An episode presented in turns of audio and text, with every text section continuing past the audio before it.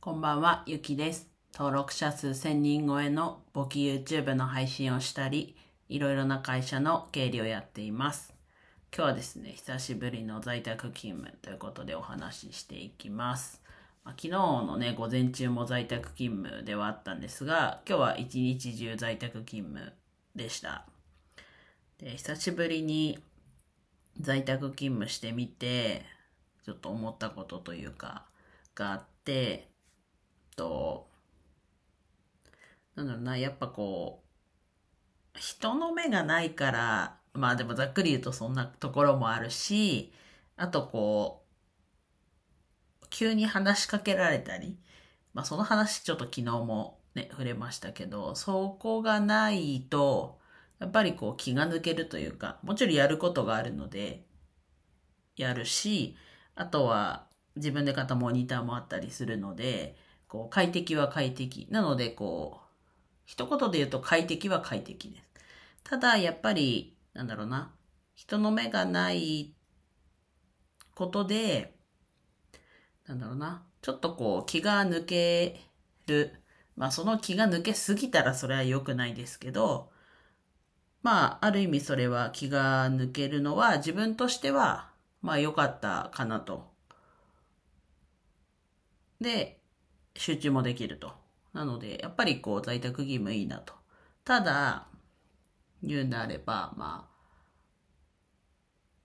オフィスに出社してると、やっぱりこう印刷した時に立ったり、呼ばれて立ったりとか、こう、まあもちろんちょちょっとこう座りっぱなしな時間もあるかもしれないんですけど、やっぱりこう立つ。あとは、お手洗い行くにも、やっぱすぐそこじゃないので、ちょっとこう距離を、すごい歩きはしないですけど、ちょっと歩くっていうのがあるんですけど、やっぱ在宅勤務だと、呼ばれないし、コピーもするわけじゃないので、あんまり立たないと。で、トイレもすぐそこっていう。なので、ちょっとこう、そこはね、時間を見て、自分でやっぱり、ちょっと立とうとか、ちょっと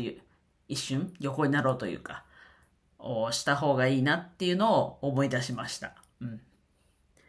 また来月も在宅勤務する日はあるんですけど、また後半だと思うので、ああ、そういえばって感じで、また思い出すのかなと思いつつ、もうちょっとこう在宅勤務で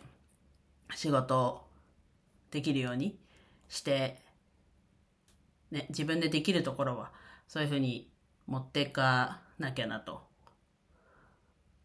改めて思いました。うん。やっぱり在宅で仕事できるっていうことの方が自分は、やっぱりこうメリットというか、に感じるので、そっちの方向にね、持っていけるように、その経理のアルバイトの中でもそうだし、でもそもそもそういう、こう出社しなきゃいけないっていう仕事の比重じゃなく、もう完全在宅でできる仕事に持っていくとか、そういうことでやっていこうかなと改めて思ったんで、で、かつ久しぶりの在宅勤務で思ったことがあったんで話してみました。では以上です。今日も一日楽しく過ごせましたでしょうか？ゆきでした。